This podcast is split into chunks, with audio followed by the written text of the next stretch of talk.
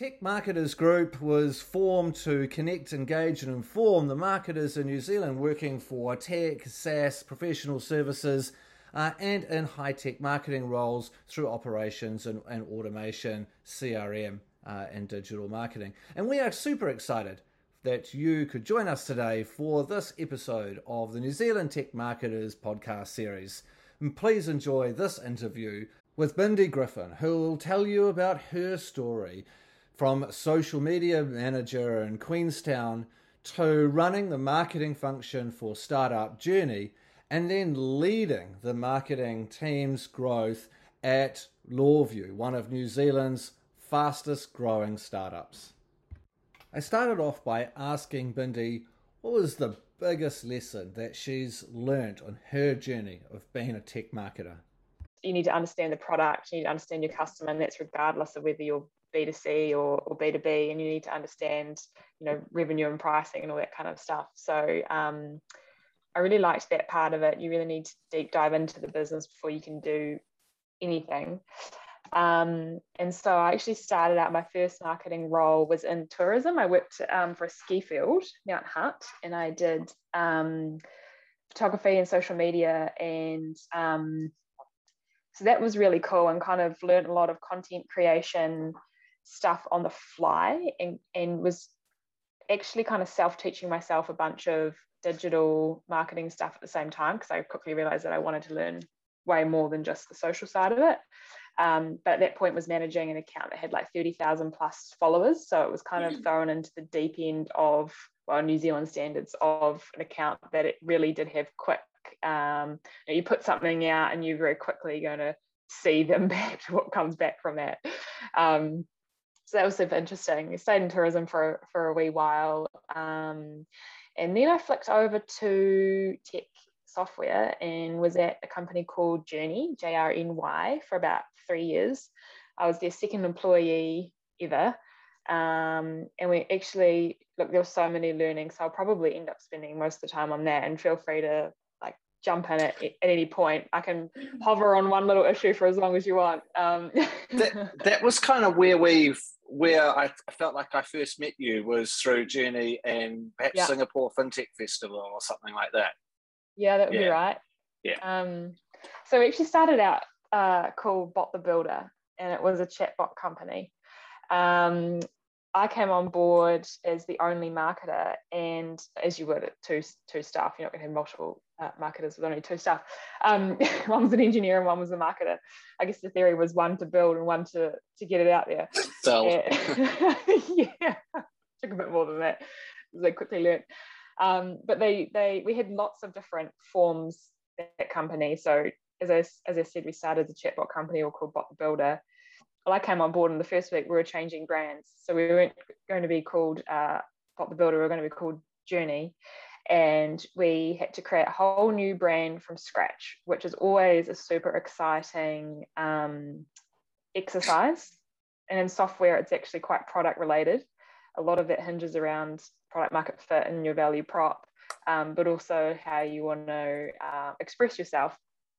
We focus mostly on the branding side which with the benefit of you know years of hindsight now we should have focused really on nailing that product market fit and value prop before we even sunk any investment into into the branding.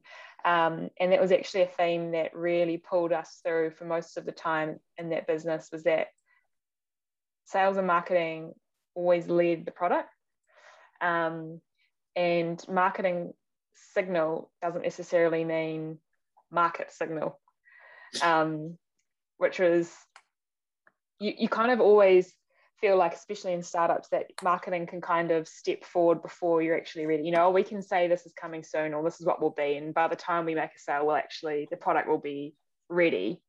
Um, but if you are constantly doing that, if you're in that state for too long, it's sometimes a sign that product market fit might not actually be there. Um, so, so anyway, we kind of started that brand from scratch, and and actually, um, the brand did did pretty well. We entered into uh, Australia and um, in Asia, and we had some really uh, big branded customers. Um, and that was actually another thing that we learned is that getting in the room with the the biggest enterprises is not also, also isn't necessarily the signal that you want um, especially with a situation like we have at the moment with with covid you know if you have too many large enterprise businesses and that doesn't line up with your actual business strategy it just takes one or two of those to fall off the books and you've got huge churn. Um, and so that was another big learning um, and, all your eggs in one basket.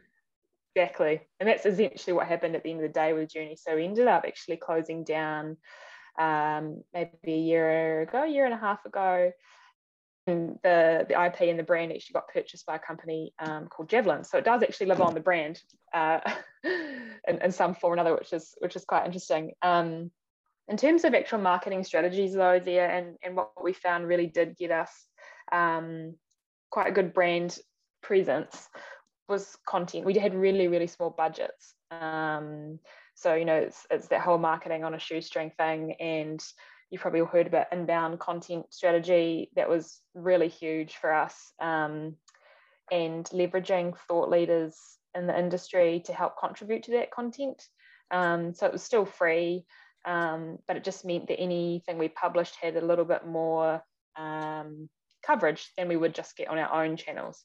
So, for example, one one example of that was an interview series we did with a, um, man called Glenn Renwick. He was, he was the CEO of a huge insurance corporation in the US. And so anything he said instantly had clout. And the fact that we were on an interview with him kind of made Look Journey like a really trusted brand. So we really got the most out of that piece of content. Um, and that was something else I learned again on a shoestring is that every piece of content you create, you need to spin it in 10 different ways to make it stretch as far as you can. Because um, it's still relevant. It doesn't mean if it's a year later or it's a, just a shorter version of the video. So that was one, one core marketing strategy there was, was inbound content. Um, but the other one was leveraging conferences and speaking slots. So the small budget we did have would end up essentially going to select um, conferences. I was lucky enough to have a CEO who believed in marketing, thought like a marketer, great speaker. His persona was part of the brand. And that honestly just makes your life as a marketer so much easier. If you've got a, a sales or marketing based CEO who just gets it, can get in front of a camera, you know, if you if you have someone like that, make the most of it. Uh, correct me if I'm wrong. Um, you know, if it's people that are already familiar with with the solution you've got, and you're kind of more delving into the like how it can help you in your situation type messaging. Um, the other great thing about having someone speak at an interview series is it's kind of a soft touch sales chat. Uh, mm. you know, if you reached out to that person who they might be a thought leader, but they also could be an opportunity um, or, a, or a deal.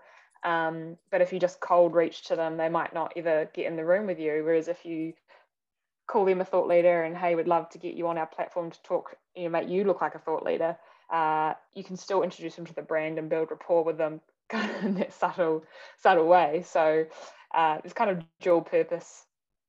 So you uh, mentioned when you started with Journey that within the first couple of weeks you uh, were a part of a rebrand project. Can you tell us a little bit more about that and how did you decide uh, what elements of the brand to keep or change or develop new? Mm. Yeah, it's a great point. Um, I've done a couple of different rebrands. The one um, that I mentioned around with Journey was quite a drastic rebrand, and, and it was actually instigated by the founder. So I had quite a lot of um, help in terms of I didn't have to kind of there's no resistance I had to overcome around change there.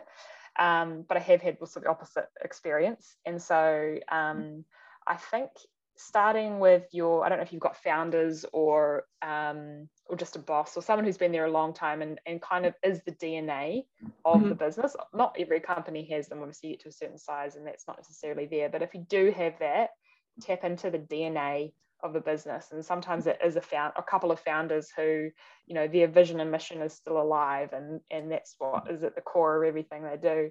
Um, but then also the customers.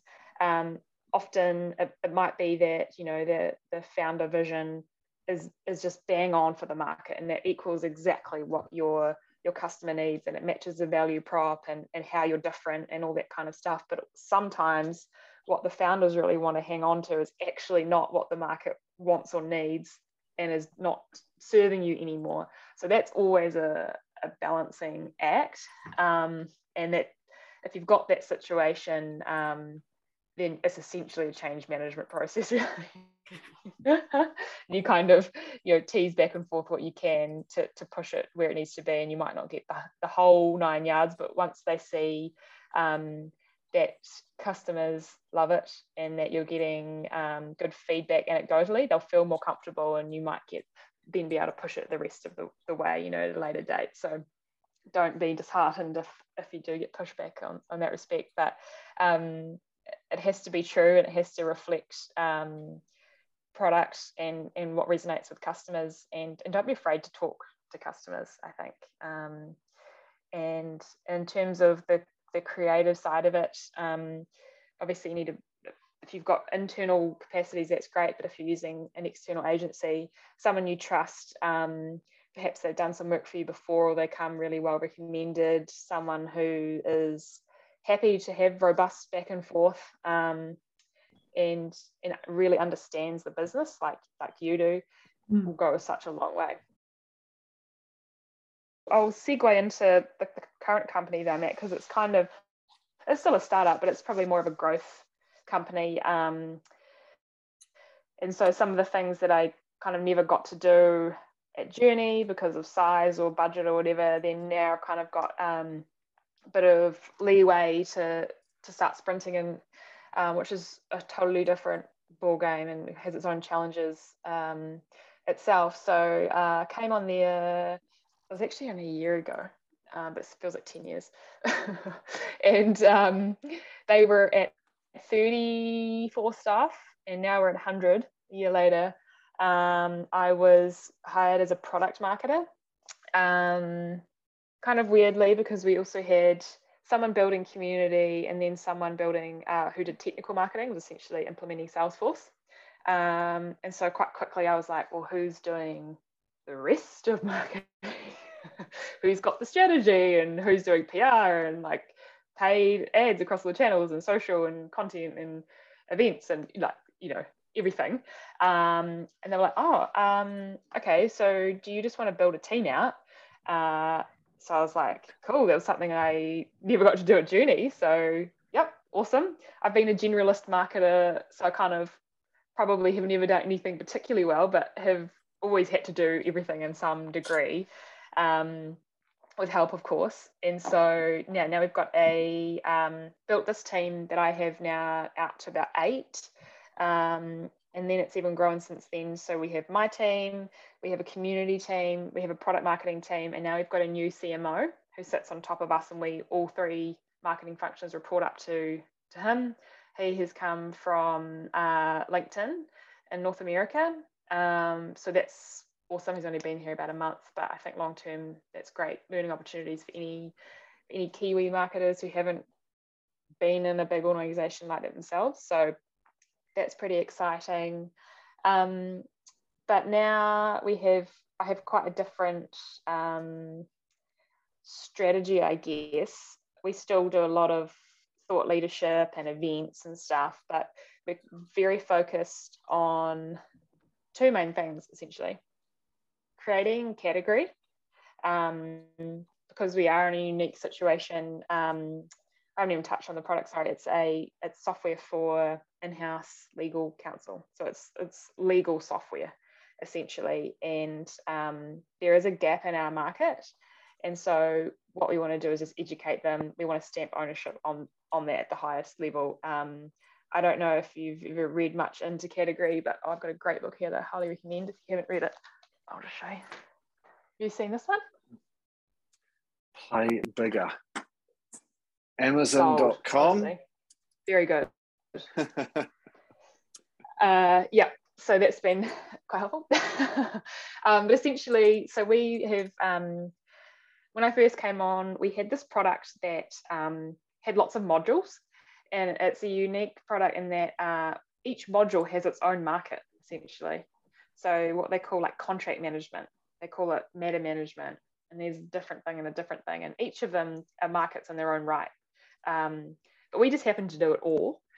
Uh, and so we essentially just had this shopping list of things we did, but we, there was no overarching value proposition to or, or, name for that kind of product. Like the what's the saying? It's the, the sum of the parts of wait the value Greater of the whole the... is larger than the sum of the parts. Something like that. Yeah. Yeah. Thank you. that one.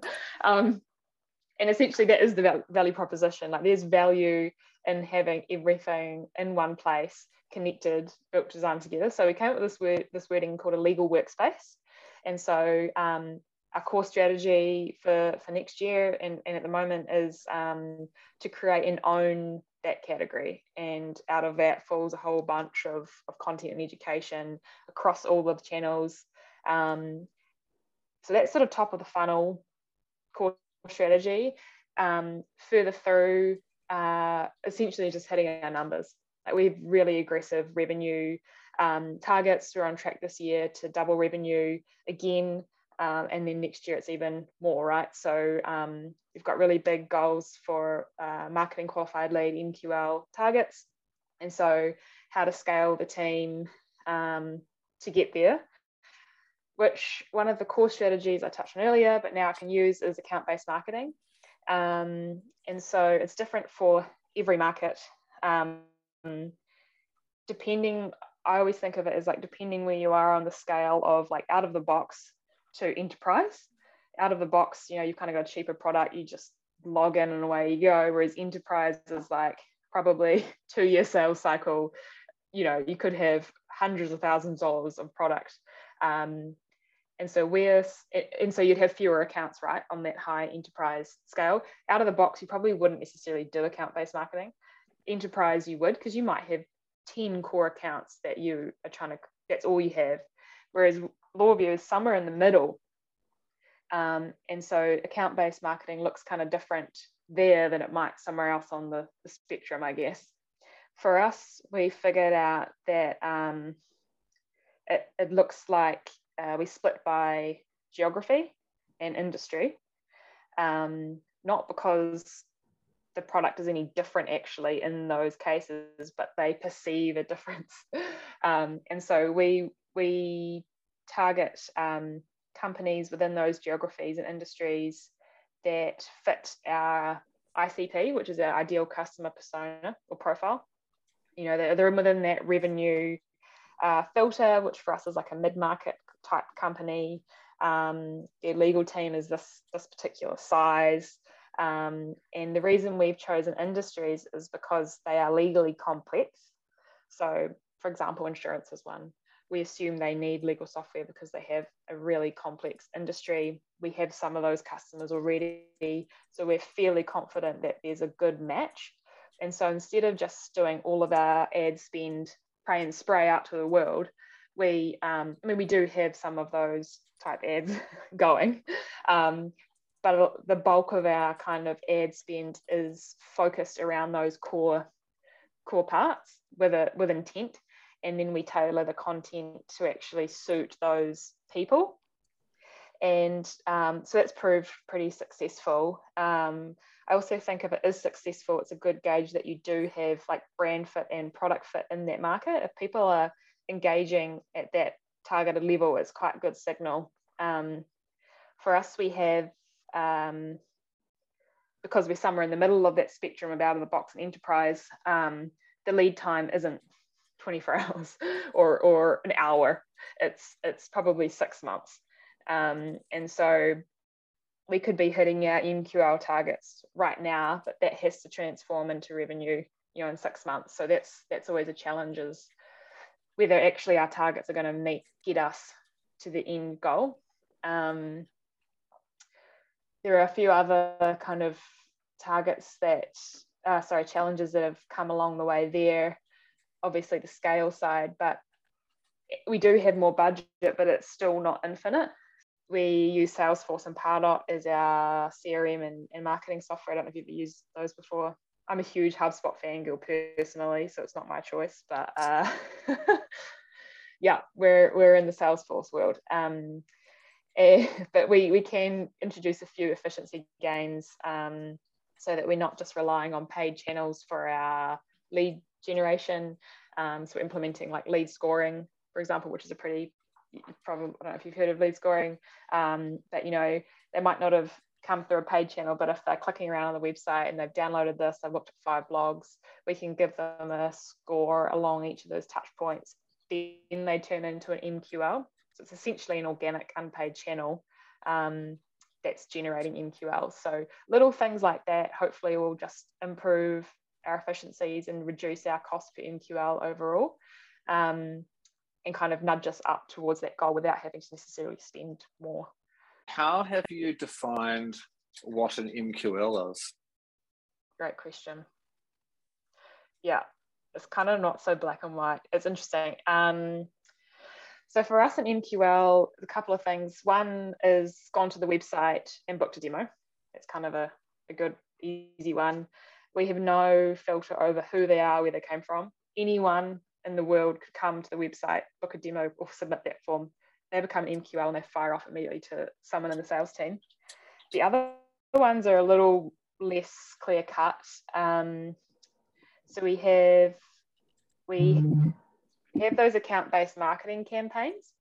If someone downloads a white paper from that, we call them an MQL because they're so hyper targeted. We've already identified that they're a good they, they tick the box in terms of an ideal person to talk to and they're digesting content. So those two things combined, we've said is worth sales contacting them. So it's an MQL. Um, however, where it's kind of confusing is like the same white paper someone could download from the website and we call it a lead. We don't call it an MQL um, because we don't know who they are. They just they could be could be me. It could be could be anybody downloading that same white paper because we don't have the qualification on who they are. We've just called them a lead for now and we'll send them to a, a nurture email track um, and try bump them up to an MQL. But for those account based ones where we, they might, they're, they're engaging with marketing content, but we also have some filter on the quality of the lead. They fit our ideal customer profile. We think it's worth sales reaching out. But it is worth mentioning we have an SDR function um, so we have within the wider sales team, we have a group of people who are essentially there to, it's kind of brutal to say, but cold call, right? They they will re- they they are outreaching um, in their own right. So we have the internal capability to reach out to an MQL before um, we can send maybe a cooler MQL than another company might. You know what, what do you do to retrospectively look at the history of that account through your marketing funnel to optimize mm. what you're doing or to um, start building intelligence in terms of weighting your MQLs to build out your conversion predictability or that is super helpful actually and, and, and you'll get insights from that that even the data won't show you um, just the conversations that the sales team have had uh, with the, the key decision makers in those meetings, in the demo call, the nuances, like things like, oh, they were talking about a competitor, but then they said we actually did this better. You know, the data is not going to say that necessarily unless you have really great sales team that's going to write that all in the in the notes, but um, doesn't always happen. So I definitely recommend the data and do a retro, whether that's like quarterly and you go through a whole bunch of um, deals that have closed, or you do it deal by deal. And sometimes I know it's painful, but if it's fresh in their mind, it's actually kind of good to jump on it as soon as you can. Um, Once anything, you lost. If, if, you give them a wide brief, yeah, and the ones actually, yeah, and the ones you lost, it's probably the the, the biggest insights. So you mentioned when you started at LawVu, you needed to build out a team. How did you prioritize what skills to hire for, what capability you need, uh, in what order did you hire those people to, to build the team that you have today? Great question, isn't it? Um, so we um, started out looking for two roles to start with. One was social and um, content, like short film content, and then the other was a campaign manager, which is essentially a digital marketer that um, owned all of our paid channels. So that was including paid social um, so all your Google, um, all of our third party publishers, um, LinkedIn, because that's a, a, key one for us, LinkedIn ads. Um, so that so we hired those two first. Um, bear in mind, I also already had a, um, a, a creative um, that I kind of inherited from within the org was kind of product and then came over to the team. So we already had someone who could do graphic design. He's also jack of all trades, so he can do website. Um, so we already had that going. Um, then who was it? We hired a writer. So we've got our own writer, um, which is great for, for blogs and white papers. So I kind of think of it as long form content. Uh, we actually created a function. I thought I made it up. I thought I was being very clever, but I've actually since figured out that like HubSpot and other companies already have this function. So I wasn't so clever after all. Um, but I thought I'd made up a function called customer marketing. Um, it, it, definitely already exists. But essentially, um, we ended up hiring Hannah as our customer marketer, and she isn't marketing to customers. So it's not an upsell expansion role. She's using customers as a channel in their own right. So um, you think about your customer, you know, we have thousands of users that are in LawVu they each have a following on LinkedIn, um, and within them, some will be keen to be thought leaders. Um, and so we leverage her role is essentially to focus on getting them to talk, getting on customers to talk to their networks through um, events. So events kind of tie into her role because um, we'll pay for a speaking slot. She gets a customer on there. Um, webinars because she's getting customers to go on her webinars and tell their LawVu story um, you know, posting on their social media and then reaching their network. Um, and what kind of was a clue to me that that was really important was that um, the customer referral is a really strong lead source for us, and it's also a shorter lead time. Mm. So the more we can get them talking, um, the better essentially. So that's been cool. And she's absorbed into that, like customer stories, um, testimonials, getting um, she's creating a ways of working video series where um, essentially they talk about the ways they're working with LawVu. Um, and one of her core KPIs is owning the category. So if we can use legal workspace terminology coming from the words of our customer, it's going to be so much more powerful to create category than just if we're harping on about it from LawVu. Um, so that's actually a function in its own right just focusing on customer content really, pushing it out through their channels. Um, the other ones, then we have um, another graphic designer, got another graphic designer, um, another videographer, which has been great for capturing like on the ground stuff. They're, they're in Tauranga in our head office. And so um, that really helps boost the content that's not necessarily the kind of the ad hoc pieces. You know, like let's get someone in the podcast room really quickly. That topic just came up. Jump in. I'll, I'll record you. Um, or there's a meetup down the road, um, and someone from the business is going to be there. Run down there and film that. So that's been really great, um, and something we actually need to use a whole lot more. How many is there? It's hard to keep track.